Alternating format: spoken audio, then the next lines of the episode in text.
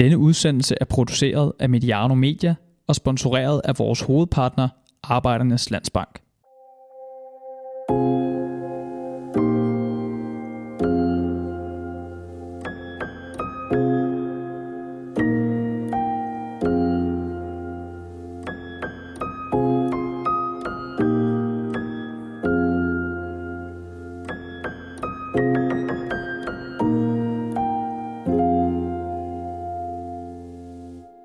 Så er det igen blevet tid til et besøg i Mediano 1. division. Denne gang er turen gået til Søholt og Silkeborg IF. Mit navn er Sture Sandø, og overfor mig der står Michael Hansen, der er cheftræner i Silkeborg IF. Tre kampe endnu. Øh, måske et par stykker mere, hvis det ikke bliver til direkte oprykning, men øh, playoff i stedet for. Velkommen til Mediano, Michael. Jo, tak. Og tak for gæstfriheden her på jeres øh, flotte stadion. Har du lige overstået den sidste træning her inden øh, sæsonens vigtigste kamp? Den vigtigste kamp er jo altid den næste, men vi har forberedt os færdigt. Øh, sådan rent mentalt, og mangler der selvfølgelig lige det sidste. Og det er jo en stor kamp, vi har her at mod, mod Viborg, den direkte oprykningskandidat. De, de, de to tophold, der, der møder hinanden. Og, og der tror jeg, sådan der, den, den mentale spil, den var jo ved op til, og tilskuer og alle hiver og, i, i spillerne. Så, så, så noget med lige at få sat fokus rigtigt, øh, det er det, sådan det, det har handlet mest om, tror jeg. Ja, og der har jo også, altså, øh, som vi lige har talt øh, om, og jeg mødte også lige øh, Simon Jakobsen, at, øh, at det her med Fredericia, de har jo sådan spillet en, en rolle her de sidste par runder. Først så taber de til jer på et sent mål, og, og senest så var det så mod Viborg. Øh, så der, jeg går ud fra, at Viborg har fulgt med i jeres kamp mod Fredericia og omvendt. Øh.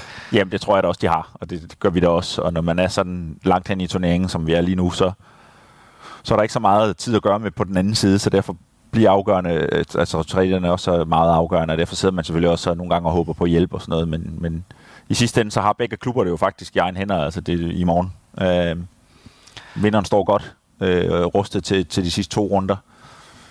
Øh, taberen skal håbe på, de andre snubler. Øh, og der, der, kan man sige, der har vi været i tæten her de sidste par uger med førstepladsen, men også at kunne, kunne vinde egentlig før Viborg har spillet, og vi ved jo nok, hvor irriterende det er, når, når de andre gør det. Altså prøv at spørge Liverpool, ikke? Hvad, så de har jagtet City i lang tid, men de har ikke selv kunne gøre noget. Øh, de har skulle have hjælp udefra, så, så det, det, den fordel vil vi jo gerne have med os til de sidste runder også.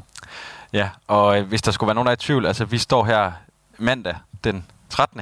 Øh, lidt over middag og ja. taler og, øh, og om ja, hvad bliver det? Det er så tirsdag aften. I skal, I skal spille den her ekstremt vigtige kamp mod Viborg. Øhm, men det er jo klart, den er jo kun vigtig i kraft af, at I har spillet den sæson, som I har gjort, og de også har. Øh, fordi det er jo nogle hold, som på papiret øh, inden sæsonen var udpeget som favoritter, men øh, der er jo også et godt stykke vej derhen, og det har jo været en omskiftelig øh, sæson i første division. Kan man ikke godt, kan man ikke godt sige det? Altså sådan for, for mange af holdene? Jo, det har det også, fordi man folk udenfor måske har haft nogle forventninger, som nogen ikke har levet helt op til, inklusive sikkert os selv, øh, kunne jeg forestille mig. Der er i hvert fald... Øh, men, men, øh, men når jeg sådan kigger tilbage øh, de sidste 3, 4, 5 sæsoner i første division, jamen, så kan jeg se lidt det samme mønstre. Der er ikke, der er ikke vinderne vinderen af første division de sidste fire år, inklusive i år. Øh, det vil sige fem med i år, øh, når ikke op på to point i gennemsnit. Og øh, hvis jeg sådan tænker lidt tilbage, tænker jeg, Vejle måske sidste forår også havde en lidt sløv start med en del uafgjorte, og lige pludselig kom Esbjerg og, øh, med op og, og faldt lidt ned igennem, og hvem var det så den sidste? Var det Vendsyssel? Og, så, så kigger vi nogle flere år tilbage, jamen så pointgennemsnittet har været der, hvor vi er nu. Øh, der har været mange klubber omkring det, langt hen ad vejen, og her de sidste uger har det sådan set set lidt ud som om, at, at, at Viborg også har skilt os lidt ud. Der er i hvert fald et lille hul ned. Og hvis du kigger til det, efter det lille hul, jamen, så er der tre-fire klubber, der virkelig har kæmpet helt ind til jamen, weekenden her, ikke? Hvor, hvor det så stadigvæk er, er meget åbent. Og, og jo virkelig godt programsat nu med, at fra Marmar ligger nummer tre og, og, og mangler øh, Silkeborg hjemme og, og Viborg ude. Så det er virkelig en, øh, tre tophold, nummer 1, 2 og 3 lige nu, der mangler hinanden på kryds og tværs. En hjemmekamp og en udkamp alle sammen. Så, så super spændende. Øh, jeg ser det nok lidt mere... Jeg, jeg var faktisk med på galerien der, at første division har været... Der var, altså jeg har endda hørt nogle eksperter sige, at der var ingen, der fortjener det. Der er jo ikke nogen, der kan være med. Altså, øh, jeg har også været lidt med på internt her, at, at ah, vi, folk er for ustabile og sådan noget. Ikke? Og derfor gjorde jeg mig selv den tjeneste for tre uger siden, og lige sætte mig ned og kigge lidt på tallene, i stedet for bare at have en fornemmelse. og der fik jeg lidt en ro i, at, at sådan har det egentlig været de andre år også. Og der var sgu ikke rigtig nogen, der har julet tingene igennem her de sidste mange år. Og, og hvorfor skulle de også det? Øh, forskellen er ikke så stor, og det er en stor konkurrence. Vi har nogle gode trupper alle sammen, nogle gode spillere. Vi har mødt bundhold herude. Øh, Roskilde, Helsingør og Tisted har været her. Alle tre på besøg på vores stadion i det her forår. Det her sværkampe. Og de har levet det alle sammen. Øh, vi har også sat point til i dem. Så, så på en eller anden måde, så tænker jeg, at, at der er nogle spillere hele vejen, øh, der, der har kunne gøre ondt. Og vi har ikke haft en, ligesom en Superliga, hvor, hvor FCK og Midtjylland har, har, har haft virkelig højt point gennemsnit. Det har vi ikke haft i første division. Kigger vi rundt i Europa, jamen, så har vinderne måske det, men resten har ikke haft det, og det, det er så bare det niveau, vi har jo. Og øh, man kan sige, det der har været specielt for dig, øh, eller for Silkeborg i det hele taget, øh, den her sæson, det er jo det her med, at du er inde som, jeg ved ikke, om man kan sige caretaker, men i hvert fald, at, at din rolle øh, har været meget defineret fra starten af. Øh, i den forstand, at da Peter Sørensen han blev fyret, så tog du over. Øh, du blev præsenteret i, i august måned sammen med sportschef øh, Jesper Stykker, og der lå det så også klart, at, at din... Øh, tid som træner, den var begrænset til den her sæson, og så tager Kent Nielsen over fra, øh, fra sæsonskiftet. Øh, om det så bliver første division eller Superliga, det, det er sådan set underordnet i den sammenhæng. Ja. Øh, og så går du over og bliver head of coaching i stedet for. Øh, er det måske også derfor, at du har sådan det, det noget længere perspektiv på, måske, øh, fordi at du også træder et skridt tilbage og skal være med til at sikre, at Silkeborg øh, fortsætter med at producere talenter, som de har været gode til Jamen altså både og. For det første så er det jo vigtigt, at jeg er blevet stillet det spørgsmål nogle gange øh, i den her del, og også internt faktisk, øh, at jeg har været træner det her, den her sæson, og er træner lige nu de sidste kampe for at vinde. Og øh, jeg kunne ikke finde på at stille med et hold, som jeg tænker er gode om et halvt år, men ikke ret gode i morgen. Så når jeg stiller hold, så stiller jeg med det hold, jeg synes, der er stærkest til at vinde på dagen. Men jeg er jo helt med på, at der kan stille spørgsmålstegn til det, og man kan kigge på, uh, I er mange unge, og du har sat nogle af de lidt ældre og skiftet lidt med dem, og starter dem med dem ude, og nogle af dem er slet ikke med. Øhm, men det er jo fordi, at jeg har den filosofi, klubben egentlig også har, at jeg egentlig er med på, at der er noget mellem kampene. Jeg vil gerne have god træning, og jeg vil gerne have, at folk kan træne. Øh, jeg vil gerne have, at folk kan træne i en længere periode, før de kan være med. Øh, alt, alt, øh, alle regler, der er altid en undtagelse i sådan nogle ting, og specielt nu, når vi nærmer os slut, men men det er den holdning, jeg har til det. Jeg kan godt lide at træne. Jeg kan godt lide at træne meget. Jeg kan godt lide at træne flere gange om dagen. Også nogle gange også på banen to gange og sådan noget. Det, der, det, det skal man kunne være med på. Øh, med de nuancer, man selvfølgelig skal i den del af det. Og, øh, og så, så har jeg jo en tro på, at i længden er det det, der giver de bedste resultater. At, at hvis, vi, hvis man hele tiden som træner skal hudle sig igennem ugerne og, og leve på kampe hele tiden, i en længere periode, altså så der, der, det, det er bare ikke noget af det, jeg tror på. Jeg tror på det andet. Også fordi, at jeg nok er en slags træner, der, der godt kan lide at udvikle på træningsbanen, og hele tiden finde nogle nye nuancer, der kan forskes lidt i, og prøve noget af nogle gange, og så har jeg, i og med at det også er en begrænset periode, det tror jeg måske nogle gange kan blive en fordel, at, at det har været meget klar rollefordeling, at da jeg blev ansat, altså allerede inden jeg blev ansat, vidste jeg, at Kent var en del af, af, af, vilkårene at han skal komme nu her efter sæsonen og, og tage over. Jeg vidste også, at Jesper Stykker var jo en del af det sportslige udvalg, men at det var, Peter Sørensen var jo over ham, kan man sige, ikke? Altså, så, så blev Jesper Stykker jo så sportschef igen, eller det havde han jo været. Og, og den kultur, der ligesom skulle tegnes, at jeg kunne være med til at tegne den, både på førsteholdet, men også ned igennem klubben. Så jeg ser, jeg ser egentlig kun fordel, men jeg er godt klar over, at hvis ikke vi havde leveret på førsteholdet de resultater, vi har, hvor vi er gået fra bunden og op igennem tabellen, og lige nu ligger nummer et inden i morgen, øh, jamen så havde, var der flere kritikere, der havde kunne pege fingre. Og det, man hele tiden bare skal huske i sådan en sammenhæng, det er, at vi trænere, vi, vi, vi skal vælge noget på forhånd, og vi har ikke altid de rigtige svar, hverken som leder eller træner, eller den, der sætter hold, eller dem, der skal bestemme. Vi har bare det privilegium, vi kan, vi kan være med til at vælge, og øh, når vi så vælger det, så gør vi det ud på de bedste forudsætninger, vi har, og med den bedste forberedelse, vi har. Og, og det er der, at, at jeg er som leder. Øh, jeg vil gerne forberede mig godt og, og vælge med om, omhu, og hvis jeg skal det, så skal spillerne byde sig til. Øh, og så gælder det om at træffe de rigtige beslutninger, det er klart, men, men vi træffer dem på forhånd. Og det er sådan den helt store forskel til alle de andre. Øh, de kan jo sådan sige, det var forkert valg, jamen det ved vi jo faktisk ikke, om det var det kunne have gået værre. hvis vi havde valgt anderledes. Det kunne også have været gået bedre, men vi får ikke svar for det. Og øh, det er jo sådan noget, som jeg kan sige, det, det skal jeg så sidde øh, og gøre i morgen. Vi laver en udsendelse ja. i morgen om første division sammen med øh, Jonathan Hartmann og Rasmus Monnerup, hvor vi samler op på rækken her, inden det, det hele det bliver afgjort øh, i løbet af de næste uger.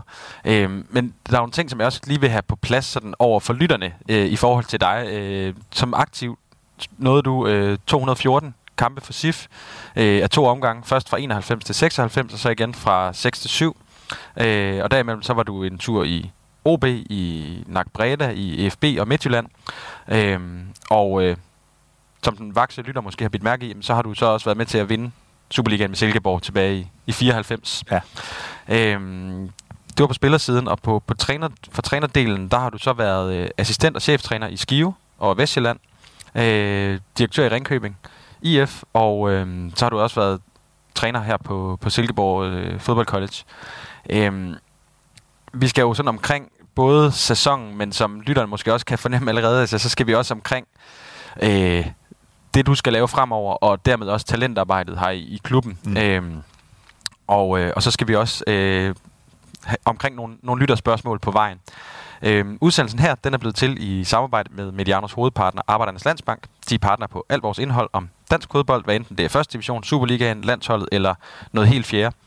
Arbejdernes Landsbank er med til at gøre det muligt, at vi kommer rundt i landet og besøger de danske klubber, som er noget af det, som jeg allerbedst kan lide ved at lave, øh, Mediano. Og øh, de kommer til, øh, desuden med en øh, lille hilsen her senere i udsendelsen. Men Michael, øh, I står sådan her på, på tærskelen til Superligaen, så er spørgsmålet så, om I kommer helt med ind. Øh, men der skal i hvert fald gå meget galt, hvis, øh, hvis I ikke skulle øh, overhovedet komme i spil til playoff eller, eller noget som helst. Øh, det ligner sådan et, et two-horse race mellem jer og Viborg, øh, og så må man jo se, hvad det ender med. Øh, som vi har været inde på, så var det også dem, der var de to hold, som måske nok var, var udset som de største favoritter forud sæson. Øh, men altså, hvordan har du sådan set det her med, at de har også altså, haft lidt svært ved at vriste jer fri af de andre klubber. Ja. Øh, selvom at I jo, altså grunden til, at I er blevet udpeget, kan man sige, ja og Viborg, det er jo, det er jo fordi, I har det største budget, de, de største sportslige forudsætninger øh, ja. på sådan, hvad skal man sige, på det rent, øh, ja, sådan på, på papiret. Jamen altså, vi har flest tilskuere, og begge ja. hold har nærmest dobbelt så mange som de andre. Vi har gode faciliteter, vi har sikkert flere ansatte end de andre, altså dermed øh, rammerne omkring spillerne. Øh, tænker jeg også, budgettet sikkert, at, at, at ligger vi nummer et og to. Så, så derfor er det med rette, at vi har de forventninger, og dem har vi også til os selv. Og øh, nogle gange er det jo ikke det, der afgør det. Det er jo tit noget andet. Og øh, der, der findes rigtig mange gode spillere. Der findes mange Superliga-spillere, der drosler ned og stadigvæk har motivationen og gærheden til første division. De er der i de forskellige klubber. Der findes også mange gode unge spillere. Det er ikke tilfældigt, at en klub som Horsens for eksempel finder en del, del spillere. Det har de været rigtig gode til at, øh, at, at pege ud. Vi har selv kigget rundt også, mens jeg har været her. Og kigget og peget på nogle spillere, der var nogle, vi ikke lykkedes at få, fordi Superligaen nåede at tage dem for os. Og, og vi har også allerede nu signet to spillere efter sommerferien, som kommer fra en anden første divisionsklub. Så, så første division er god. Der Hvad er med det gode. for lige sådan at få det på Jamen, vi har Kålund og Emil Holten, har vi fået angriber og, og central midtbanespiller for, for Nykøbing, øh, som vi venter skrev kontrakt med, selvom det var til sommer uvilkårligt, om, om det er det ene eller det andet scenarie, de nu kommer op til jamen så, øh, så findes der, det er, en, det er en strategi også, og, øh, som klubber ligger. Jeg tror, det er der, øh, Jesper Stykker har været med siden overtagelsen også at sige, men hvad er det, vi vil? Øh, hvad retning er det, vi vil? Vi vil ikke kun det ene og det andet, vi vil nok begge dele, og her har vi så, eller klubben valgt at, at sikre sig to øh, unge øh, spillere allerede, øh, lige meget hvad. Øhm, men, men, men jo, det har det, det er to klubber med, med de store, og nu, nu er vi der så også i finalerne her de sidste tre kampe, og, og så er vi der også, og, og nogle gange er det også det, det handler om, tænker jeg. Har du sådan overhovedet tid til at følge med i, hvad der foregår i, i Superligaen i forhold til, hvis I nu ikke skulle tage førstepladsen og så ende i en playoff-kamp? Fordi jeg tænker, at det er jo nogle sindssygt afgørende kampe, det ved, ja, det ved alle i Silkeborg alt om. øh, og det der med, når man øh, går ind til de kampe, vil man jo gerne være så godt forberedt som overhovedet muligt, men, men samtidig så er det jo også, at I har jo også fuld fokus på at, at gøre arbejdet færdigt her i første division. Ja, altså, det er noget med at være 100% det ene sted, fordi det er svært at være over det hele, og så alligevel, så kan det godt lade sig gøre. Øh, god forberedelse, godt team, øh, nogle gode kollegaer, jeg har på omkring mig i, i, i min hverdag, øh, kan være med til at give en tryghed også for chefen og øh, i det tilfælde mig øh, lige her og nu. Og, og det gør jo lidt, at man godt lige kan følge lidt med. Jeg synes, vi har fulgt lidt med den sidste måned, halvanden. Og det begynder sådan stille og roligt at tegne sig ind til, at vi har tre kampe tilbage. Dem kan, har vi fuld fokus på. Og, og hvad er det så, der kan lade sig gøre? Altså, nu spiller vi måske øh, på efterkant af kampen i morgen, men, men øh, det lykkedes mig alligevel i går at finde tid til lige at køre op og se øh, Hobro Vejle. Det er dem, nummer to skal møde. Øh, vinderne af det, det opgør. Og, øh, jeg tager ikke nogen notater egentlig under kampen. Jeg sidder ikke og, og tænker, hvor kan vi ramme dem henne? Øh, hvor er de farlige henne? Jeg tager egentlig bare op for at få en stemning for lige at få set hele omgivelserne i det, fordi øh, alle teknologien er sådan, at vi kan få alle de kampe, vi overhovedet vil, alle de klip og alle de detaljerede detaljer, vi har lyst til at få om, om dem, vi eventuelt skulle møde. Men et af videoerne og andet er lige at få det indtryk øh, selv. Så, så, så, så det var mere, i stedet for at gå en tur i skoven, så gik jeg kørte jeg en tur til Hobro. Som også er en skov. Der er ja. så, så jo, det er der, og så alligevel, så ved man godt, hvor du skal sætte ind. Så og det kan jo, altså apropos Hobro, øh, så kan det jo blive kuriøst, at, øh, at det så skal blive Peter Sørensen, der står over for Silkeborg, hvis det skulle ind med det, øh, og spille om at, at være Superliga-hold for næste sæson. Det vil, øh, jeg tror, øh, mine journalistkollegaer øh, og, og jeg synes var, øh, var ekstra spændende. Så, ja. øhm, men, men ja, apropos Peter Sørensen, altså du tog jo over efter øh, de første par kampe, han havde øh, med Silkeborg i første division. Øh, og du får så en sejr, øh, Silkeborgs første i sæsonen. Øh, men I taber så til Viborg bagefter og står med ja, fire point for fem kampe. Øh, altså fik du presset at mærke der? Ja, både ja og nej. Altså presset jo, fordi jeg synes faktisk, ledelsen var rigtig god til øh, at, at tage presset af. Øh, ikke mindst i den, de par timer, vi havde til at få snakket tingene på plads øh, med min ansættelse, men også, også efterfølgende. Og øh, god, god opbakning lige der, hvis man sådan lige kan huske tilbage der, så, så tænkte jeg ikke sådan bagefter, nu ramler det hele, eller uha. Øh, jeg tænkte mere på, hvad stil skal vi have, hvor, hvor, hvilke ændringer er det, der er, og hvor meget kan man egentlig nå, når du spiller kampe hele tiden. Når du kommer midt ind i sæsonen, spiller du kampe hele tiden. Du kan ikke nå ret meget. Du kan nå nogle ting. Dem skal du også tage fat i med det samme. Men du kan ikke nå så meget. Det må du tage løbende, stille og roligt. Og øh, der synes jeg, at ledelsen var god til lige at, at få fokus på det. Men der er der ingen tvivl om, at, at øh, jeg kan da også godt huske, at på et tidspunkt mod, jeg tror, vi har videre ude derefter, eller i hvert fald lige der omkring, hvor vi, øh, der spiller vi på bagkant af de andre kampe, og også ligger helt nede, og jeg tror faktisk, at købet vi bagud på et tidspunkt. Altså der, der bagefter kan man da godt sådan tænke, okay, hvor var vi lige der? Hvad var det for nogle momenter, der lige gjorde, at vi fik rystet det hele, og så kom godt igen? Øh, fik vi god struktur. Holdet tog godt til sig og har jo egentlig haft et rigtig fint øh, pointgennemsnit øh, siden der. Så, så på en eller anden måde, så, så er resultaterne bare med til at gøre tingene nemmere for en og, og få spillerne med på hold og, og, og lige at få dem, jamen, der er held og uheld. Det er en del af sport også, men nogle gange så tvinger du det også over på din banehalvdel ved at være insisterende og ved at være godt forberedt og ved at være naturlig hele vejen igennem. Og, og sådan en kamp som i morgen, som vi skal spille, hvor spillerne har ekstra fokus på sig, og vi har været ude omkring det, og, og gå ud lige og sige, prøv at høre, altså, det er en kamp, og den, den kamp. Det er ikke, vi kan ikke sammenligne med nogle af de andre, vi har spillet, men, men det fokus og det, vi skal ud og gøre, er meget af det samme. Og, og hvis vi begynder at, at lægge fokus for meget på, at vi er for langt i knæ, hvilket vi var på det tidspunkt, lå langt ned i tabellen og havde ikke rigtig vundet og scoret ret mange mål, Øh, kontra nu, hvor vi ligger nummer et og, og vinder vores kampe og scorer mål, jamen vi må hverken være for langt nede, vi må være fokus på indhold, og, øh, både i den ene og den anden situation. Så det, det, det er vigtigt både at, at beskytte spillerne og, og dem, der er omkring, øh, når det går dårligt, og, og det samme egentlig, når det går godt. Husk dem, og husk at sætte fokus rigtig sted, og lad os glæde os og få en god selvtillid over, at det går, som det går lige nu, men samtidig med rette fokus. Og og der må man sige, der, når man kommer som en ny træner, kastet ind i det, der havde jeg jo ingen bagage. Så det var forholdsvis let for mig at være naturlig og, og, og egentlig mene de ord, jeg stod og sagde. Fordi jeg havde ikke noget bagage.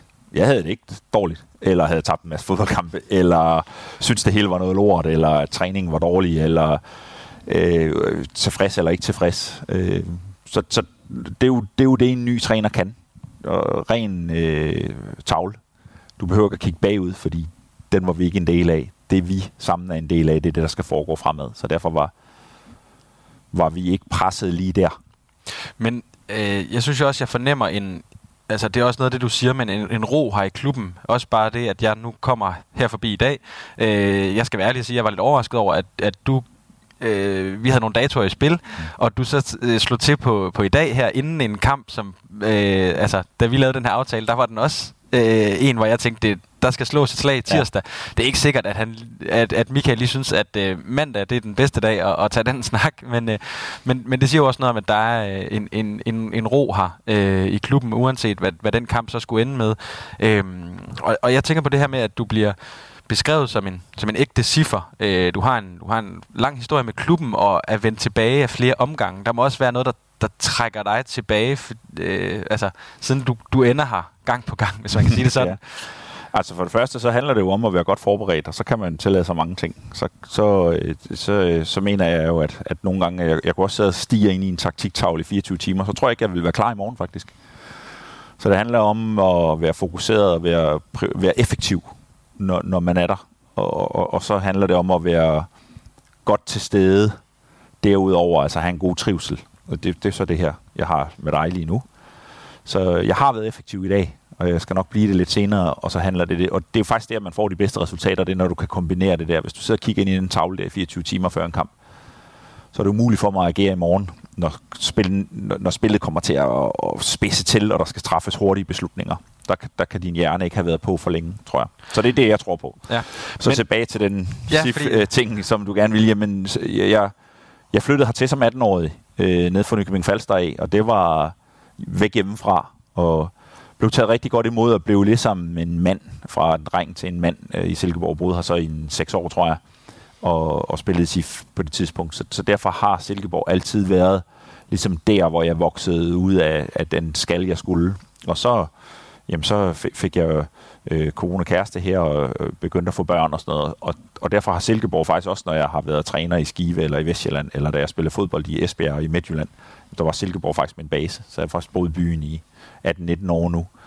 Øh, og haft den som base øh, faktisk i min jobs. Øh, så derfor er Silke, øh, så, så tror jeg, stilen passer mig godt. Altså den her talenttal, som kommer sikkert lidt senere i vores snak.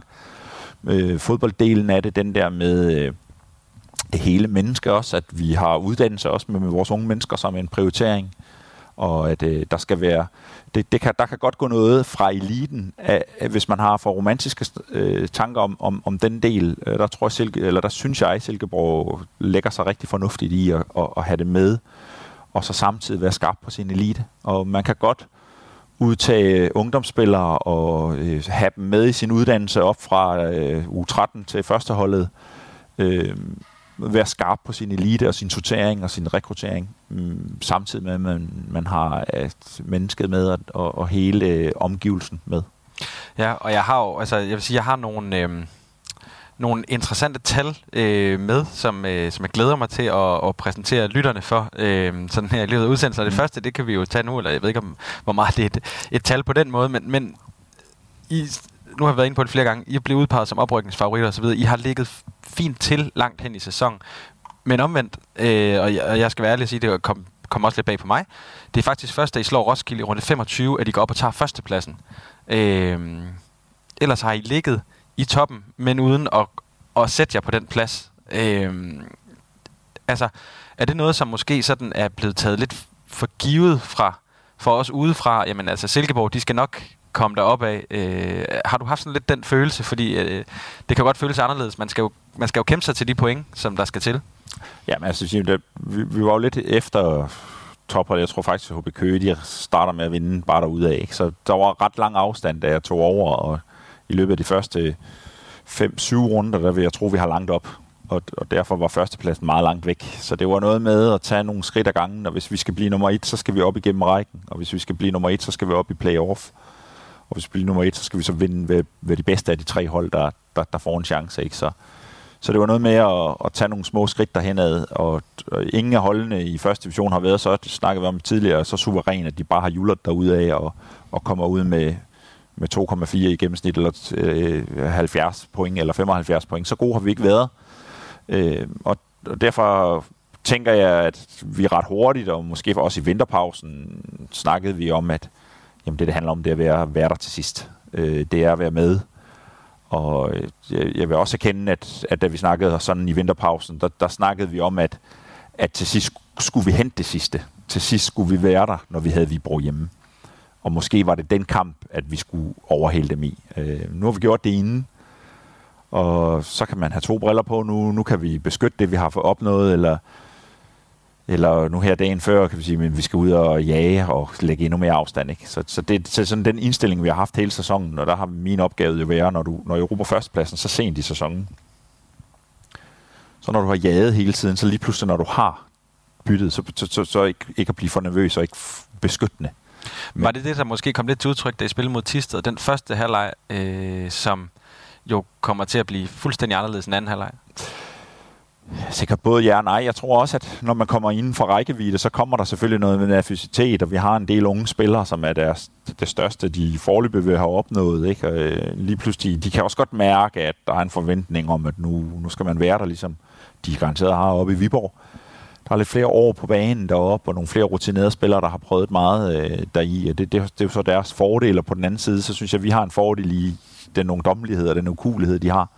Men, øh, men øh, sidste kampen i, i sidste uge var, var også et resultat af, at, at holdene er, sagtens kan byde hinanden ind til, ude på dansegulvet og, og udfordre hinanden. Og det gjorde Tisted. Og det, der, der også bare er i første division, det er, at, at hvis vi øh, kan blive ved med vores spil, så, så bliver der flere, mere plads i løbet af kampen mod hold, der ikke er fuld tid, og hold, der måske kun træner fire eller fem gange om ugen. Og, og det vidste vi godt, at der var en investering der. Øh, vi, vi havde lidt problemer i første halvleg. De presser os rigtig godt. Vi mistede nogle bolde midt på banehalvdelen. Lidt. Så siger bliv nu bare ved. Øh, spil nu bare, fordi hvis Tiste skal sidde så tæt på os i nærkampene, får de det svært over 90 minutter, og det, det løsnede sig så både ved 2-0, men også allerede fra starten af den halvleg, synes jeg, at, at, at der begyndte at være tendenser til, at, at her, her har, vi, har vi betingelserne til at kan gøre det godt. Og der, der, der må jeg rose mit hold, fordi at, at noget af det, jeg har lagt med, eller har, har fokus på faktisk siden jeg, jeg overtog, det var at, at blive ved. At blive ved og, og kigge på næste mål og sådan noget. Det var faktisk måske rigtig jeg tror, vi har haft et par hjemmekampe i efteråret, hvor det lykkedes os at være sådan. Men, men det var første gang i foråret, hvor vi sådan rigtig ruller os ud, og, og og når vi scorer til 3-0, så går vi efter 4-0 og sådan Det, det synes jeg er meget fedt. Ja, fordi det er jo heller ikke uvæsentligt i forhold til oprykningskampen, med, altså med målscoren. Øh, og I vinder den her kamp 6-0, og, øh, og og, øh, og I ligger jo relativt tæt med, med Viborg, øh, ikke bare pointmæssigt, men også på målscoren, så derfor så, så betyder det jo også noget øh, ja. at, at, at få sat de, de næste mål i kassen. Det var ikke bare en bare for at, at ydmyge Tisted eller sådan et eller andet? Nej, det var det ikke, og, og, og jamen, vi konkurrerer med vores konkurrenter, og så skælder det om at score mål. Altså, sådan er fodbold. Men, men jeg, jeg er ikke...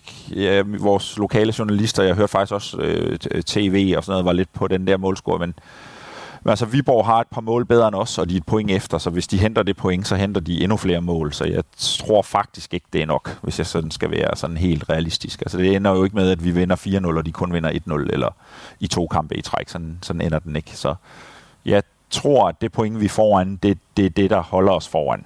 Øh, og det tror jeg faktisk går til ende man ser jo, at øh, der er nogle hold i Superligaen, der sådan relativt tidligt har vist sig sikre på overlevelse, på grund af, at strukturen er, som den er. Øh, derfor så har de haft nogle, eller deres trænere har haft nogle, nogle ret gode forudsætninger for at få bragt nogle unge spillere i spil øh, på nogle forskellige positioner, hvor man hvis de skulle have spillet om nedrykning, måske havde været lidt mere varsom med, med at sætte dem ind. Øh, og det er, jo, det er jo fint, når, når strukturen giver den effekt, som også var, var tiltænkt i første omgang. Man kan så sige, på den anden side, så er der jo også nogle klubber, som, som ikke har lyst til at eksperimentere ret meget, øh, fordi de så ikke ligger så godt til i, i lang tid. Øh, specielt i de her grupper, øh, når, når, mm. når Superligaen bliver skåret over. Øh, men hos jer har I jo været under et, et pres fra, fra starten af i forhold til at, at komme tilbage i Superligaen. Øh, men I spiller jo med et et, et enormt ungt hold, og det, det vil jeg gerne afsløre. Det er så det andet tal, det, det kommer vi tilbage til lidt senere, mm. fordi det var igen også lidt overraskende for mig faktisk at se, hvor ungt øh, et hold I, I spiller med. Øhm, men hvor meget tilskriver du det sådan strategi og nødvendighed? Fordi det er jo også, det er heller ikke nogen hemmelighed, I har, I har ramt af skader på, på en række positioner.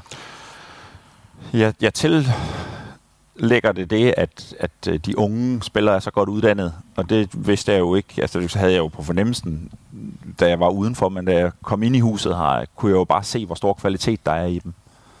Og de træner godt hele tiden, hver dag. Øh, de er meget sjældent skadet, øh, nogle af de unge. Øh, det, de er selvfølgelig også skadet, men, men, men ikke, ikke, øh, alligevel ikke i samme fifet, hvis vi lige gør det op. Øh, og så er det noget med at adoptere spillestilen hurtigt. Det er noget med at være forhandlingsparat, øh, forandringsparat og, og kunne lide, at hverdagen er for at udvikle. Og det tror jeg, det, det synes jeg egentlig, alle vores spillere kan i truppen øh, lige nu.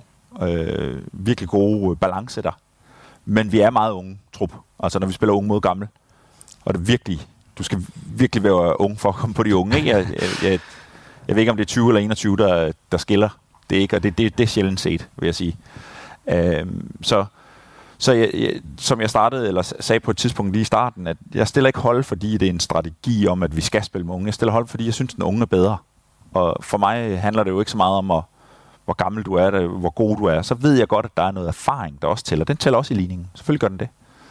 Tæl også, hvor, meget, hvor langt når du rundt, hvor meget løber du under en kamp, og alle de her små statistiske ting, du kan måle, og vi har tal på, og alt det, du ser med, med dine øjne, og så er det klart, at det hele pakket sammen i holdet. Øh, hvad balance har du? Og der, der, der, der kan godt være nogle ting, jeg savner med, med det hold, øh, unge hold, vi har nu. Øh, det kan være noget med, at øh, du kan forberede dig rigtig godt og forberede nogle ting, men inde i kampen sker der bare så meget. Der, der skal der have nogle spillere, der, der kan tage nogle hurtige beslutninger og guide sit hold og sådan noget. Der, der, der, der kan vi godt blive bedre. Øh, men, øh, men ja, vi er, vi er unge. Det er, en, det, er en, det er en god del, at, at, som jeg siger, at klubben har den strategi, at, at de også gerne vil give dem chancen. Altså, men, men du har ret. Øh, det er, at der er også noget af det, jeg selv har tænkt over. Også i vinters, hvor jeg skulle træffe den beslutningen på forkant af alt det her, uden jeg vidste, hvad resultatet blev. Men også nu, allerede nu, kan se tilbage til et forår, hvor, hvor eksempelvis vores unge målmand hvor vi sidder i januar måned og ser ham stå nogle gode. Vi havde kendt ham jo godt via vores træninger. Kan han virkelig løfte niveauet? Jamen, vi bliver nødt til at give ham en chance eller to i træningskampen, ellers så har vi jo to dygtige målmænd, der har prøvet meget, spillet mange Superliga-kampe, begge to over 100, tror jeg faktisk. Både Peter Friis og Thomas Nørgaard. Og så viser han bare et niveau, som jeg synes er, er rigtig stærkt, øh, mentalt stærkt, og så, så så skal det da være fandens, at hvis jeg synes, den, han er bedre, at du så ikke skal vælge ham til. Og sådan har vi jo, kan vi jo så nævne nogle eksempler op igennem banen, hvor meget af det er lykkes. Jeg vil ikke nævne nogen navne, fordi der er også noget, der ikke lykkes. Øh, og så er det jo min pligt at, at lave om og skifte tilbage igen. Og øh, jeg mister ikke modet. Øh, modet til at ture er vigtigt for mig.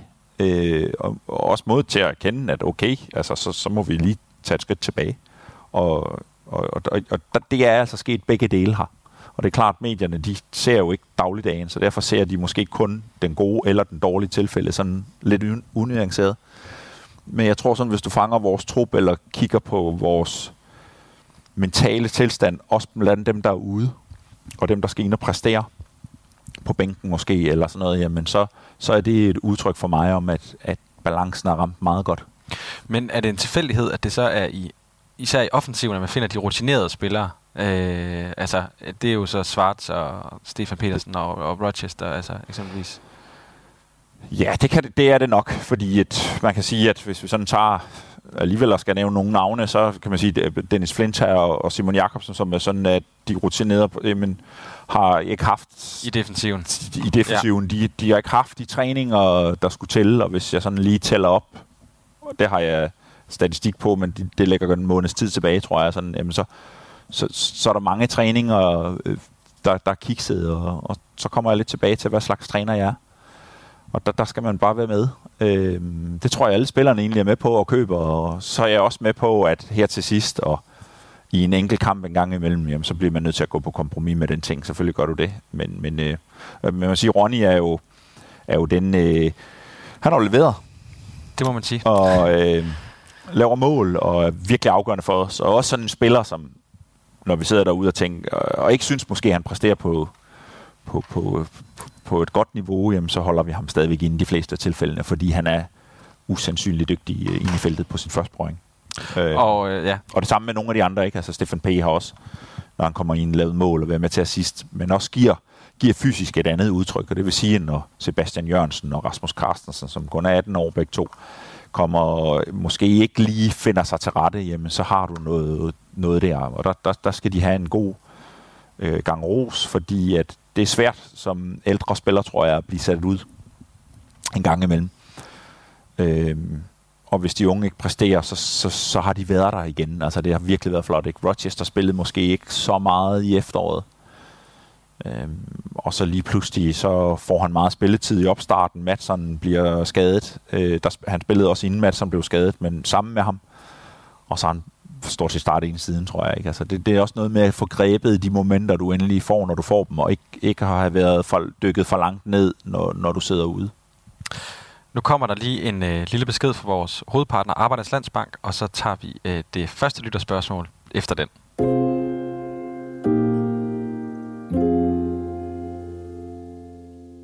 Arbejdernes Landsbank er for 10. år i træk kåret som danskernes foretrukne bank i en måling fra Voxmeter. Det er særligt områder som kompetent rådgivning, troværdighed og seriøs behandling, som kunderne udtrykker stor tilfredshed med.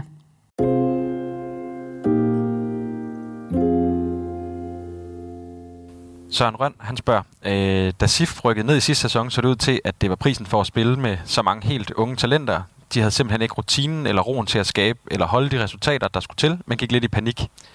Og så skriver han, det er min mening. Mm. Øhm, hvordan gør du spillerne mentalt klar til de nervepirrende kampe, der venter de næste uger? Og det er jo så uanset, om det bliver playoff-kampe eller ej. Ja, og, og noget af det snakker vi om, fordi det, det er jeg også tilhænger af, at man lige så godt kan snakke om det, at vi alle sammen går og tænker. Ligesom at sige det der med, at vi kigger ikke på stillingen, jamen det gør vi jo.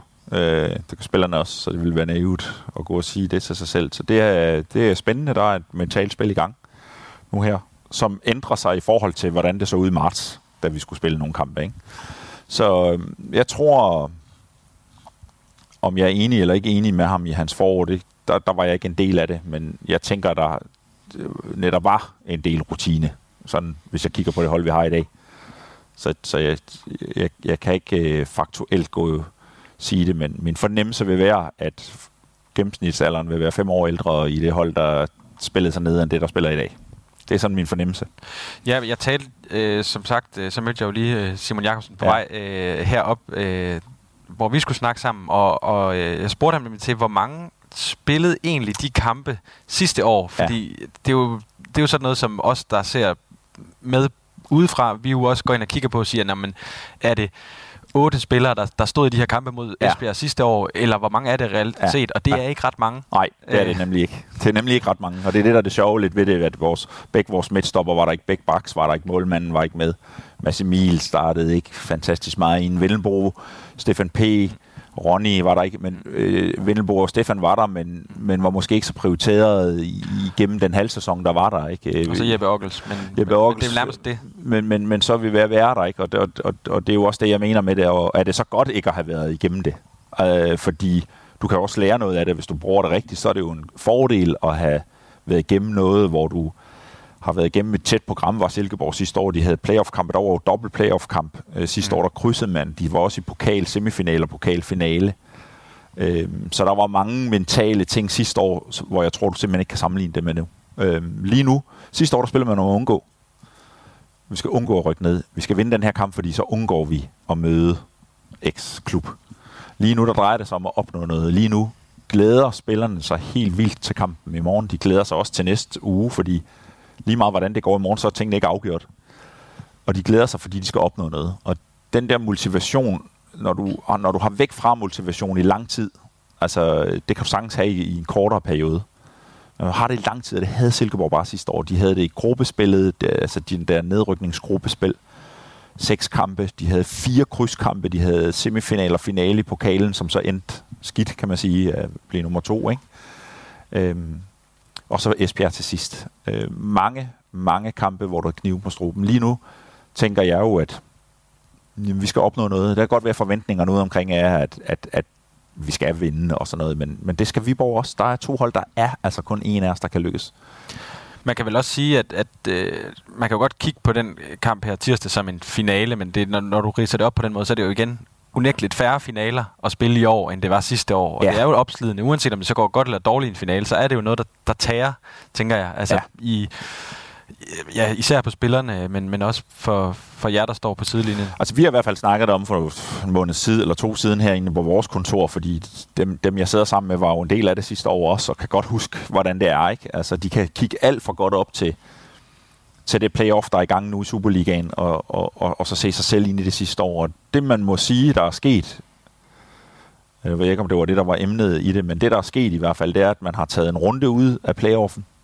Øh, det vil sige, at at de hold, der er der, har fri weekend sidste weekend, og så har de to kampe nu med en uges mellemrum, og så er de 14 dage, indtil de skal med første divisionsklubberne. Det vil sige, på en måned spiller de altså kun de to playoff-kampe. Det vil sige, det hold, vi eventuelt kommer til at møde, eller Viborg eller Fremad Amager, hvem der nu bliver nummer to for eksempel, jamen de kommer til at møde vinderen af Hobro Vejle, som kun har spillet de to kampe på en måned. Så man har taget noget pres fra Superliga-kampene, sådan som det er lige nu. Jeg synes faktisk, det er en retfærdigere struktur. Men jeg synes også, man har... Det kan være, det er en effekt af det, at man har fået favoriseret Superliga-klubberne i det. Men i bund og grund, så handler det om, at, at vi kommer positivt ind i de kampe, hvis det, hvis det er det, der skal. Og kan vi, er vi ikke dygtige nok til at klare det direkte, så skal vi være dygtige nok til at klare det i, i en playoff-kamp. Og i forhold til det her med, med den gennemsnitsalder i truppen, og, og det her unge hold, som vi nu har øh, danset lidt rundt om øh, i, i, i løbet af udsendelsen her, så synes jeg jo, at det var interessant at gå ind og kigge på. Øh, imod Tisted, der er gennemsnitsalderen 20,8. Øh, der bliver talt rigtig meget om, hvor ungt FC Nordsjællands hold er.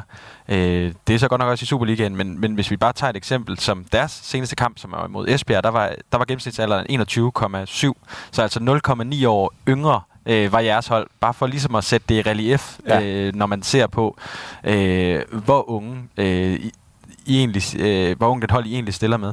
Øh, er det, er det også noget af det, der er med til at gøre dit sådan arbejde lidt sjovere måske, og mere meningsfyldt, øh, også i forhold til den fremtid, der er her i Silkeborg, men det du skal lave, at I kan være tophold i første division med øh, altså en ung stamme? Ja, og Jeg svarer på to måder. Den- Den ene første måde, det er, at det er vigtigt for mig at sige, at jeg stiller ikke med et ungt hold, fordi at jeg har et andet job på et andet tidspunkt, eller fordi jeg synes, det er sjovt.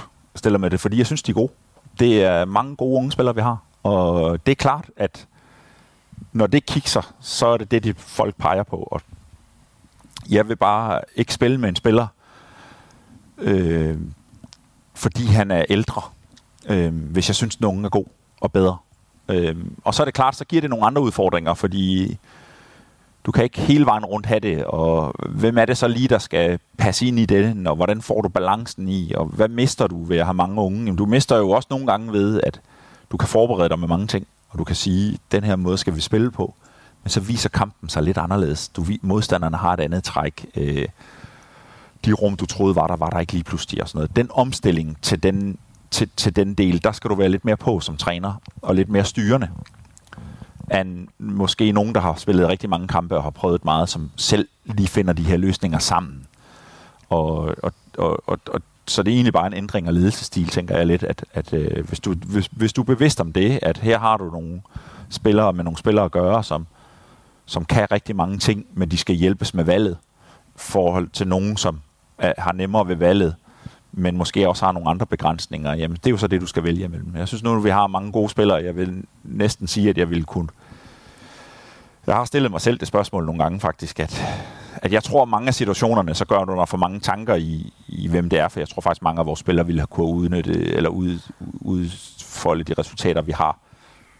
Næsten lige meget hvad øh, vi havde stillet med, men det er klart, at at den der mentale ting i at få alle med og få hele vejen rundt og kigge på alle og acceptere, at vi er i et elite-miljø, og så samtidig øh, skulle lave resultater og, og samtidig have det godt alle sammen. Øh, det, det, det har været den balance, der har været øh, mest snak om inde i vores rum, faktisk. Vi tager lige et lytterspørgsmål mere. Det kommer fra Sten Hovmand. Øh, han har to. Øh, det første det er, øh, hvad det har betydet for Silkeborg og for kunstgræs på stadion, både for førstehold og, og ungdomshold. Jamen, jeg tror, at øh, kunsten for ungdomsholdene har egentlig været der hele tiden. Øh, de har trænet rigtig meget på kunst. Øh, der var så kampe på græs, kan man sige. Ikke? Nu, nu at spiller de stort set alle sammen på kunst, når, når det kan lade sig gøre. Men så træner vi jo på kunst, alle vores unge spillere. Vores det, vi kalder fodboldskole for U9 til U12, træner jo på kunst hele året rundt øh, hele tiden. Øh, vores U17 og 19 øh, spiller på kunst, øh, når, når, når stadion er fri af hvilken den næsten er altid, eller så lægger vi kampen til det. Så, så på den måde får du jo en hverdag i kunst, og, og dermed øh, kan du forberede dig. Du ved, når du kommer ud til træning, at du kan gøre det, du skal. Øh, du kan øh, forberede dig i din træning i, hvilke øvelser det er, du har. Hver vind betyder mindre end på græs årstid. Og så er det klart, at jeg tænker, at vi synes da også, det er en fornøjelse, når vi kommer rundt på vores udbane og have en eller anden øh, rigtig god plejet græsbane at spille på. Det synes vi også er et, et, et godt, altså et, en, en, en god nuance i vores hverdag, og vi kan både glæde os til det, og synes også, det er fedt, når vi tager derfra. Øh, jeg synes bare i første division, at, at der er for mange dårlige.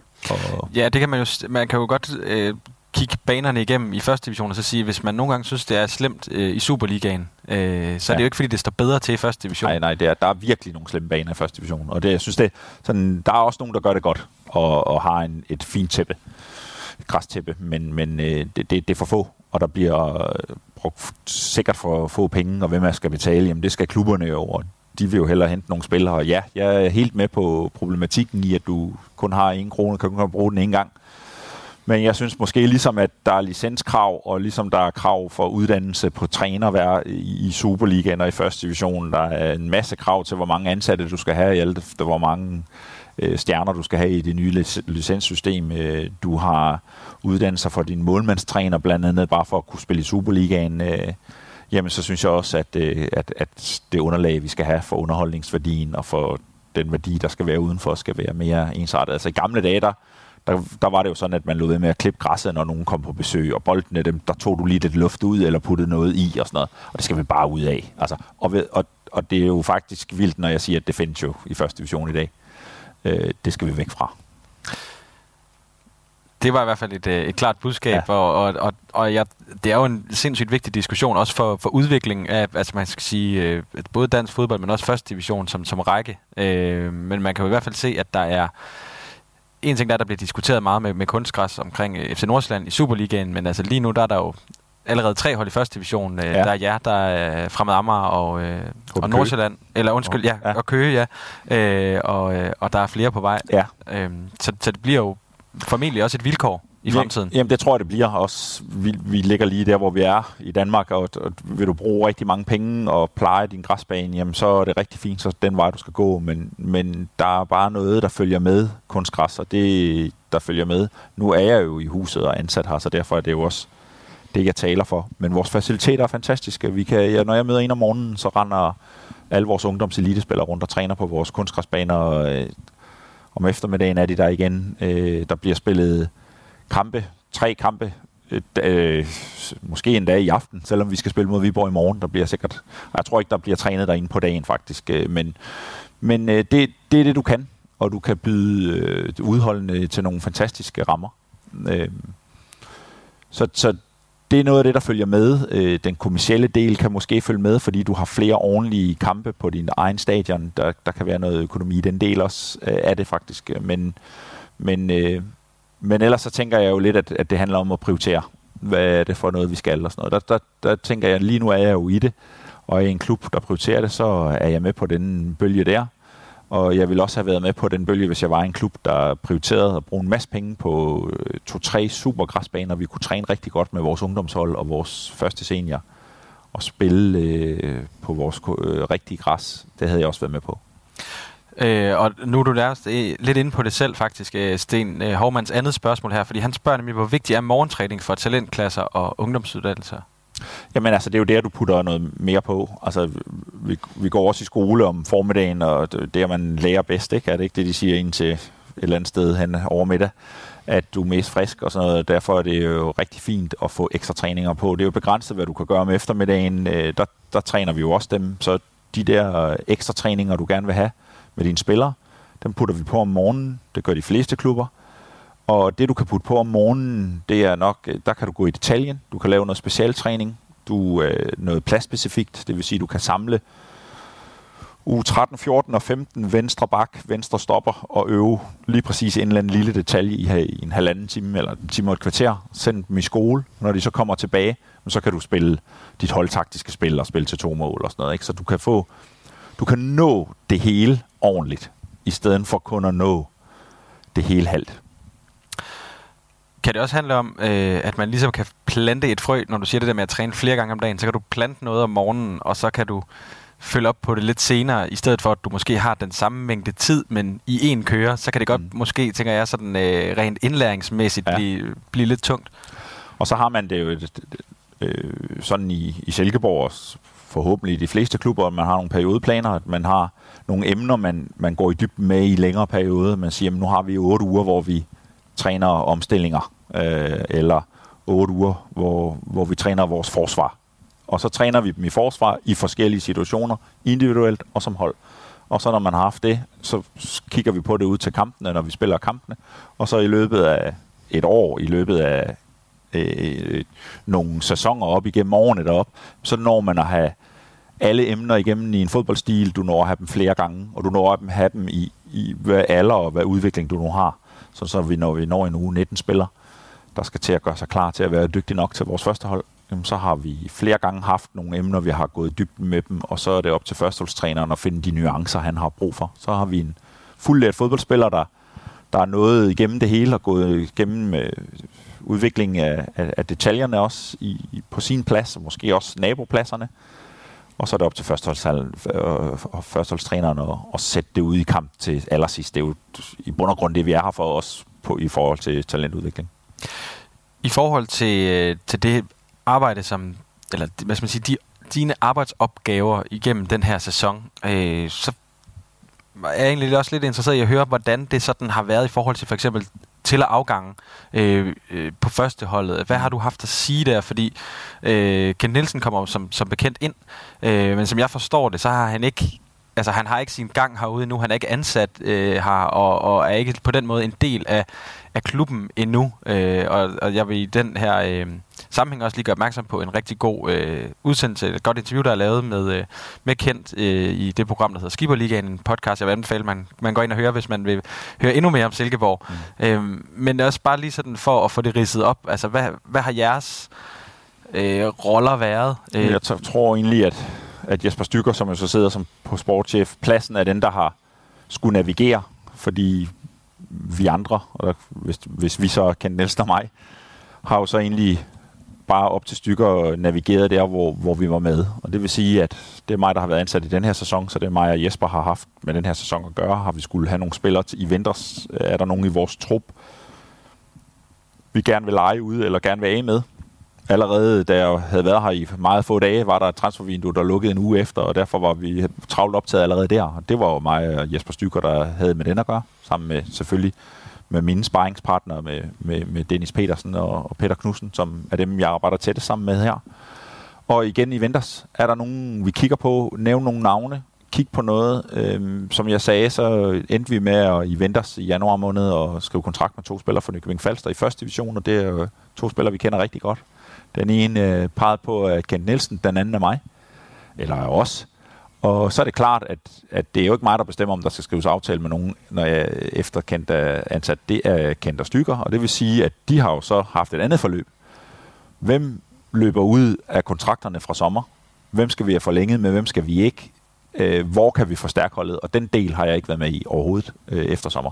Der har været nogle gange, hvor vi selvfølgelig som træner vi er, bliver involveret i det, og bliver sport til det. Og vi kan komme med emner. Øh, men i sidste ende er det jo så sportschefen og træneren fra, fra efter sommerferien, at øh, der bestemmer det øh, fuldt ud. Hvad med dig kendt? Har I haft noget samarbejde, eller har I haft møder sådan kontinuerligt, eller et eller andet i den stil? Nej, det har vi ikke. Øh, Kent har, og det er jo igen det der med, at, at virkelig øh, lojal, har, han, han, jeg tror han er så meget fodboldmand, at han godt ved, at jeg tror ikke engang, det er noget med godt ved. Jeg tror virkelig, det, han mener det med hjertet hele vejen, at jamen, det, det er dig, det, det skal du gøre. Det var jo det, han sagde til mig, da vi fik hils på hinanden. Altså, vi blev jo begge to ansat nærmest samme dag og skrev under. Ja, det er bare specielt, man ansætter to mød, trænere sammen. Ja, jeg tror, vi mødte hinanden i huset faktisk efter et par dage, hvor, hvor vi skrev under. Ikke? Så, så, så det var, ja, men ved du hvad, det er, og, og, og, og sådan er det, skal det også være. og øh, vi kunne sagtens øh, øh, spare med hinanden, øh, tror jeg egentlig nok, vi godt kunne have gjort, men, men jeg tror, vi begge to har haft det fint med, at, øh, at der, hvor jeg lagde, det var lidt øh, tilbage til det med, hvor, hvor mit fokus, hvor, hvor skal jeg have råd fra? Jamen, det skal jeg af Peter Knudsen og Dennis P., som er dem, som jeg har arbejdet tæt sammen med. Det, det er dem, der skal, der skal stikke til mig og vide, hvornår de skal gøre det, hvornår de ikke skal. Det er dem, jeg diskuterer udskiftninger med på kampdagen, og det er dem, jeg diskuterer hold med i, i dag, om hvem jeg skal stille med i morgen.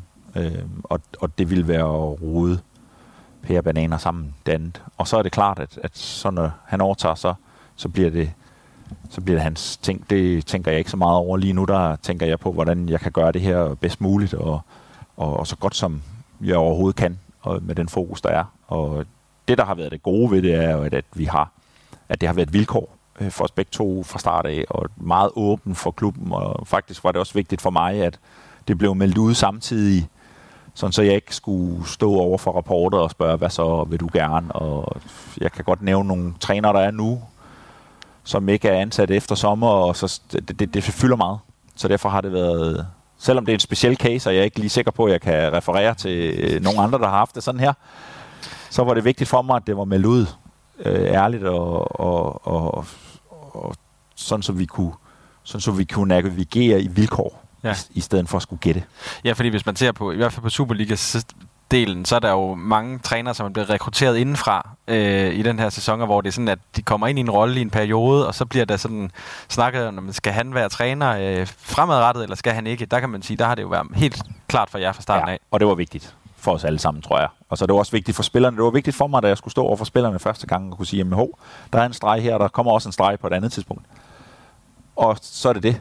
Og sådan her navigerer vi ledere imellem øh, Kent Nielsen, Jesper Stykker og mig og så har spillerne det at forholde sig til. Om de så spiller et andet system efter sommerferien, om de træner fire gange om dagen, eller om de træner en anden pasningsøvelse.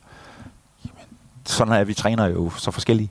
Øh, så så øh, jeg nyder den tid, der er nu, og jeg synes, det er rigtig sjovt og rigtig godt at være der, og det er, vi under, under pres, men mest af alt det pres, vi selv lægger på os selv, for vi gerne vil være så dygtige som muligt og vi vil helt vildt gerne øh, ud og vise det hver søndag, at, at, øh, eller tirsdag i morgen, øh, øh, hvor dygtige vi er. Øh, og det, øh, det synes jeg er fantastisk, og den rolle, jeg så skal have bagefter, synes jeg også er fantastisk. Jeg, kan, jeg kan ikke få begge dele, det er jeg helt med på, så derfor nyder jeg også i fuld drag det, der øh, vi, vi har gang i lige nu. Ligesom, ligesom jeg er sikker på, at jeg kommer til at nyde efter sommerferien det, det næste job, jeg skal have. Og der kan man jo sige, at, øh, at det er jo slet ikke alle trænere, der får lov at være cheftræner lige så lang tid, som du har fået lov til ved at være helt sæson. Nej, så, nej, det, måske var det en fordel, ikke? øh, ja. Men som vi var inde på i introduktionen, og som du også lidt er inde på her, altså det her med, at du har haft en del forskellige roller i de klubber, du har været i. Øh, nu skal du så til at være head of coaching. Altså, hvad bliver det for en rolle? Hvad, hvad dækker den titel helt konkret over? Ja, jeg tror, det har faktisk været rigtig sjovt, både at være lidt assistent og chef, og så være, være direktør, godt nok i en mindre klub i Ringkøbing, men stadigvæk får du ledelsesmæssigt bare mange redskaber, du kan tage med dig i rygsækken videre. Det har været rigtig fint. Øhm, head of coaching er jo noget nyt. Der kommer, klubberne skal have, licensklubberne nu her øh, fra første i 7. af, skal, skal de have sådan en ansat enten på halv eller fuldtid, vores er så på fuldtid med mig.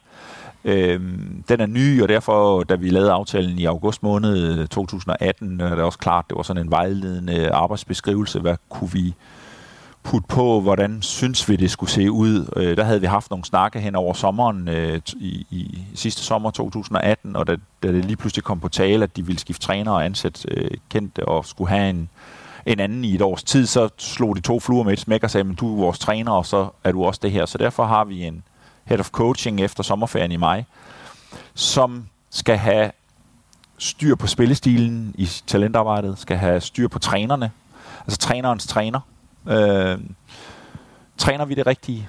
Øh, hvordan er de ledere? Øh, holder vi fokus på udviklingen i den rigtige retning? Øh, tager vi et skridt til siden, skal vi lige huske at gå tilbage, fordi selvfølgelig er vi mennesker alle sammen, man skal have tilladelse til at, at, at navigere i den verden, vi er i.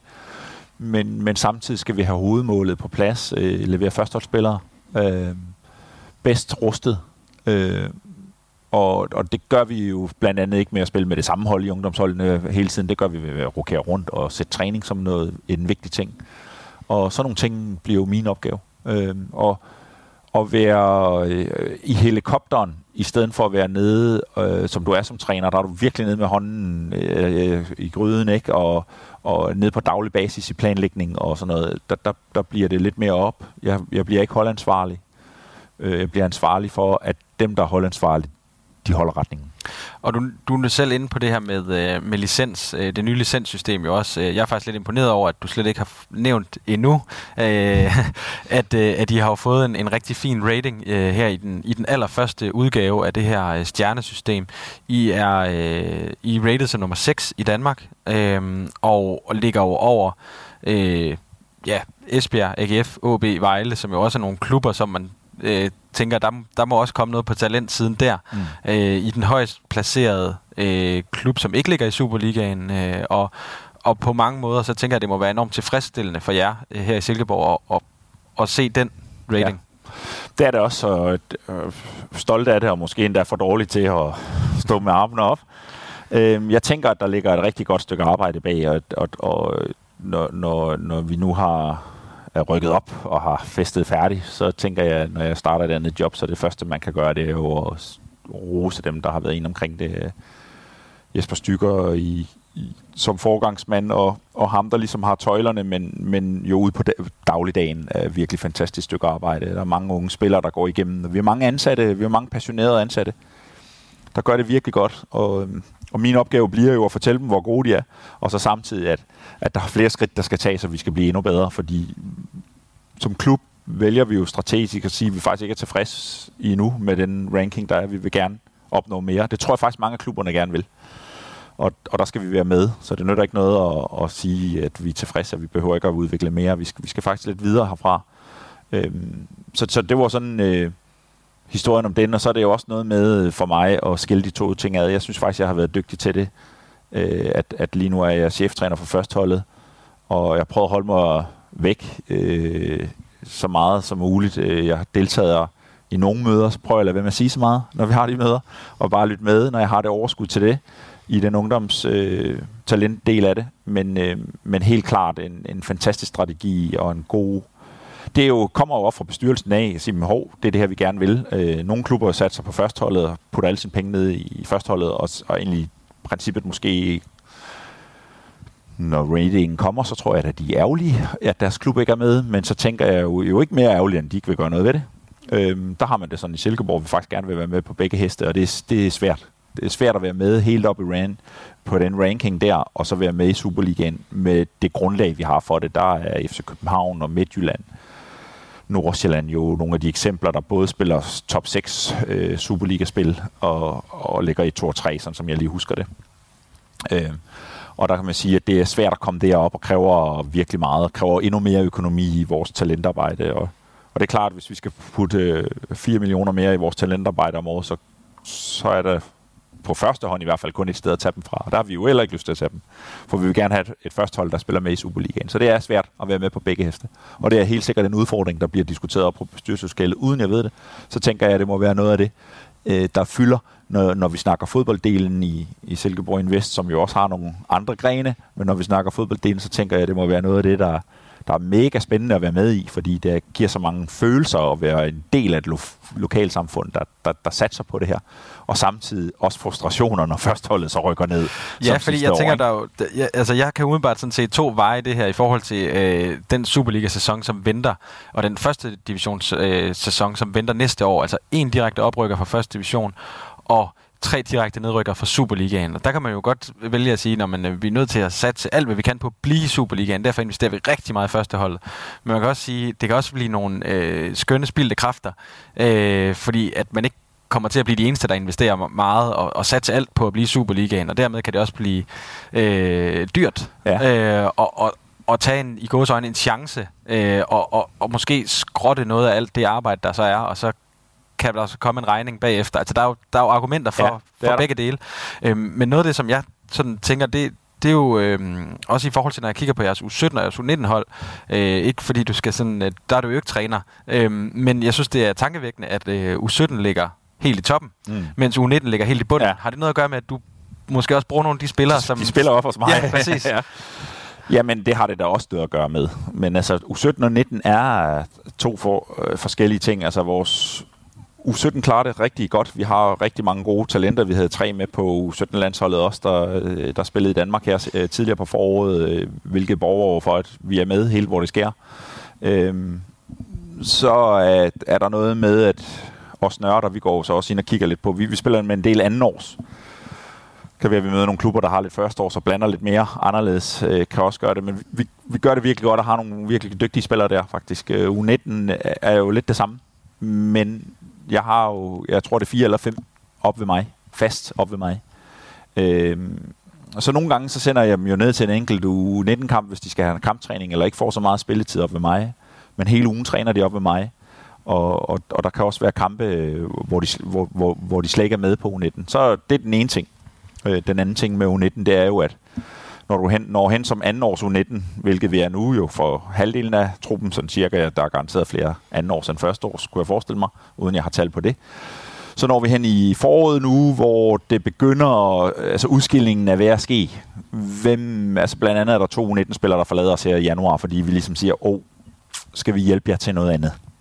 Og så, så prøver man at finde en løsning øh, rundt i lokalområdet, eller der, hvor de kommer fra og hjælper dem til det. Så, så det er også det, der sker ved U19. At det er der, hvor nogen bliver skilt fra, nogen bliver valgt til, og så er der en gruppe der i midten, vi ikke må glemme, fordi det viser sig bare gang på gang, øh, at der kommer lige pludselig nogle spillere stadigvæk. Selvom vi er i talentniveau i Danmark, som er helt unikt, helt nedefra U13 af, hvor vi de forskellige klubber tager dem ind som på elite, så er der, foregår der et stort arbejde inden U13 også øh, vil jeg sige. Øhm, men der, der er bare spillere, der vi, vi tror på tidligt, og giver kontrakter allerede som 15-årige. Så er der bare nogen, der kommer. Jeg kan jo bare nævne et eksempel, at, at to af de spillere, som jeg har spillet med her i foråret, de fik først kontrakt i februar måned i år, som U19-spillere. Og det, hvem er det, du Ja, Rasmus Carstensen, som har fået en 4-5 kampe, sådan uden jeg ved det, 6 måske, og der er en 2-3 starter faktisk også hos mig her i foråret. Jamen han har jo spillet hele sin ungdom i Silkeborg IF, uden at have kontrakt, og lige pludselig i efteråret 2019 bliver en kontraktspiller og får debut på, sin, på sin klubs første hold. Og det vil sige, at han har jo rendt rundt i de sidste 3-4 år spillet med nogen, der har fået øh, lommepenge for det, uden han har. Og han slipper igennem. Og derfor må vi bare ikke glemme øh, de spillere, som udvikler sig senere, eller er hurtige til at adoptere en spillestil, eller fysisk er gode i nogle overgange, men først kommer lidt senere. Øh, det, det gør sig nok mest gældende i u 13, 14, 15, hvor, hvor, hvor der, der kan være rigtig stor forskel på fart for eksempel, eller fysisk højde. Og derfor skal vi huske hele tiden at prioritere træning. Um, og så er det klart, når vi så lige fører u 17 ligaen, så, så, så, så bliver der et mix mass, og så oh, det kunne da også være meget sjovt at se, om vi kunne gøre det færd, arbejde færdigt, og, og se, om vi kunne vinde den. Men, men vi må ikke glemme de U19-spillere, som stadigvæk træner, er det syv eller otte gange om ugen. Øh, mange af dem render rundt op hos, hos mig, og, og derfor er det en, en, en, en svær rolle, den der. Og det er mega fedt at se, at, at de holder øh, snuden i sporet, de spiller. Øh, og mange af dem øh, skal have SIF som deres hjerteklub, hvis det er, at de ikke kommer til at slå igennem her. Og det synes jeg, vi borger en god kvalitet og en god menneskelighed for, for at gøre. Og så kan man jo sige, at, at det er jo også lige præcis det, der sådan er pointen i, at man ikke kan rykke op og rykke ned fra øh, de her u øh, rækker. Ja. Altså, så, så, man ikke står og siger lige pludselig, nah, men vi, nu er U19-holdet ved at rykke ned, eller sådan ja. altså det, og, og kvalificere sig dertil, det, det, det, ja. det, det, handler om det arbejde, der bliver gjort overordnet i klubberne og igennem det her licenssystem, ja. øh, så man ikke sætter nogen under, under det pres, øh, fordi det vil jo give en, en utilsigtet øh, effekt, kunne man godt forestille sig. Jamen altså, man kan jo tænke tanken endnu, med, endnu vildere. Nu tror jeg, det er i England, hvor de også har, hvor der ikke er point på spil. Altså, behøver vi at spille på point? Behøver vi at sidde og snakke om, at Silkeborg vil vinde nu 17 ligaen? Altså, eller Nordsjælland kommer for og, og vinder deres udsatte kampe, eller hvad det er, de har tilbage. Øh, behøver vi at kåre en mester? Skal vi ikke spille for at udvikle, og skal vi ikke ture og i den alder at lade være med at kigge på resultater, det er jo utrolig vigtigt op, hvor, hvor jeg er nu, og der handler det hele om at vinde, og det er jo derfor, at vi også tidligere i den her udsendelse har siddet og snakket om, at tør man, og at du er så meget under pres, og du spiller på rutinen, så har du jo din ryg fri. Du kan jo sige, at du gjorde, de, de var ikke gode nok. Altså, Men, men det, det hele handler om, det er jo i udvikling og i talentarbejde at gøre dem robuste nok og ture at spille. Og det vil sige, at når Silkeborg møder en modstander i u 17 eller 19, så handler det jo om, hvordan vi får øh, style of play ud. Altså, hvad, hvad er det, vi vil i Silkeborg? Hvordan vil vi, i stedet for, når det, man fører 2-1, og der mangler 10 minutter, måske lade være med at skifte ud, fordi at du lad, vil vinde. Øh, så du simpelthen i nogle kampe foregår det forhåbentlig ikke i Silkeborg, det tænker jeg ikke. øh, men, men, men det kan jo ske for enhver, at du simpelthen får resultatet så vigtigt inde i dit øje, at du ikke skifter en spiller ud. Det vil sige, at du har måske en U17-spiller med til Brøndby eller til et eller andet sted hen i Danmark, og så får han ikke noget spilletid. Det er jo forfærdeligt.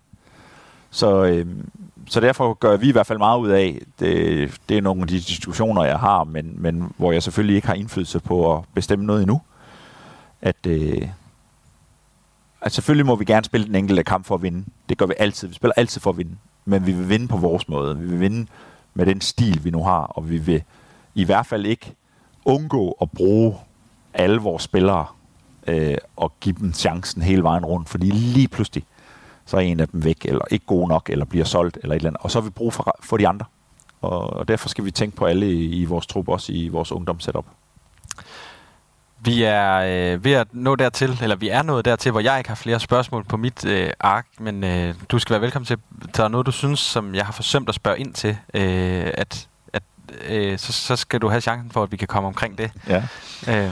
Jamen, det, jeg synes, vi har været godt omkring. Altså, meget jo omkring det job og den talentarbejde, der er i Silkeborg, der gør det godt. Og, og det, det, det vigtigste for mig lige nu er, at, at, at den her første division skal gøres færdigt. Vi er, vi er spændte, og vi er helt vildt glade for, at vi er i situationen, hvor vi kan vise, hvor dygtige vi er. Og, og, og, og samtidig så er vi også helt realistiske med, med det, der er. Og vi ved godt, at øh, i Silkeborg, at, at der kun kan være en af os, der rykker direkte op, og og så er der nogen, der skal spille om det, det, det kommer til at balancere og blive noget 50-50 noget, men vi kommer til at give det et godt skud, og, og, øh, og den ballast og den fokus, der er, det, det, det er den, det handler om for mig lige nu. Hvis det var mig, det skal handle om, så har jeg kun fokus på den del af det. Øh, og så må vi, må vi se, hvad det bringer. Øh, og så tager vi det næste der. Så jeg synes, det har været godt omkring både Silkeborg, men selvfølgelig også den situation, vi er i lige nu, som er rigtig sjov og, og rigtig god, og, og jeg tror, tror, det kan give rigtig meget til nogle af vores spillere. Det bliver virkelig spændende fremadrettet at se, om, om nogle af dem, som har slået lidt til her i foråret, om, om, om de skal spille Superliga eller ej, og det er jo også så sent som i dag sagt til spillerne, det er jo en kamp, vi skal ud i nu, eller de uger, vi skal ud i nu, det er jo med til at definere nogle her. Og selvfølgelig er det, kan folk komme tilbage på sporet, hvis det gik, så selvfølgelig kan de det, men, men det bliver en omvej. Og med et bump, og, og og, og det er det, der er med til at både lave karriere, men også at lave øh, overskrifter, og det er også det, der er med til, at, at man kan kigge tilbage til, man var med til. Og det det hele det handler om, det er at være fokuseret på opgaven, i stedet for alle de forventninger, eller det pres, der måske kommer ud af. Så fokus på opgaven de sidste uger for, for Silkeborg, det er en, en, et vigtigt nøgleord. Michael Hansen, du skal have tusind tak for at uh, tage dig tid til at stille op her uh, dagen før jeres uh, topbrag. Ja. Og måske skal vi tale sammen i formatet Mediano, Superliga snart. Ja, det håber vi. I hvert fald ønsker jeg alt muligt held og lykke med de sidste kampe, og, så, uh, og ikke mindst den kamp, der venter i morgen. Og så uh, må folk jo følge med i det her med, at uh, nu har jeg i, igennem den seneste sæson her talt med uh, Morten Carlsen for HB Køge, da de lå nummer et jeg talte også med Steffen Højer, der er nummer et, øh, og nu har vi så talt sammen. Og det er ikke fordi, jeg har gået efter de trænere, som har ligget på førstepladsen, men jeg kan jo så bare konstatere, at de ikke blevet der efter, vi har talt sammen. Så nu må vi jo se, hvordan det ender for jer. Det er også derfor, at du skal aflyse alle interviews fra nu af, fordi nu kommer der ikke flere andre Nej. nummer et. Det er Silkeborg, der er der. Øh, og, det, og det kan jeg jo så sige, jeg har ikke flere i kalenderen lige nu, så, øh, så det kan jo være, at det kommer til at, at holde stik hele vejen. Tak til Arbejdernes Landsbank, øh, der som partner gør det muligt for os at lave en bred dækning af dansk fodbold. Tak til dig, der har lyttet med. Det er dig, vi er her for, og uden dig, ingen partner og dermed ikke noget Mediano. Mit navn er Sture Sande. Jeg er tilbage med mere om første division sammen med Jonathan Hartmann og Rasmus Monderup allerede i morgen. Og så vil jeg også lige øh, slå et slag for, øh, at du derude skal huske, at øh, der er en mulighed for at komme med til vores optag til Europa League-finalen senere øh, på måneden i forbindelse med podcastfestivalen i København. Adam Gomar han får besøg af preview-drengene Benjamin Land og Jonas Hebo, øh, og det kan du læse mere om på podcastfestival.dk eller på Facebook. Tak fordi du lyttede med.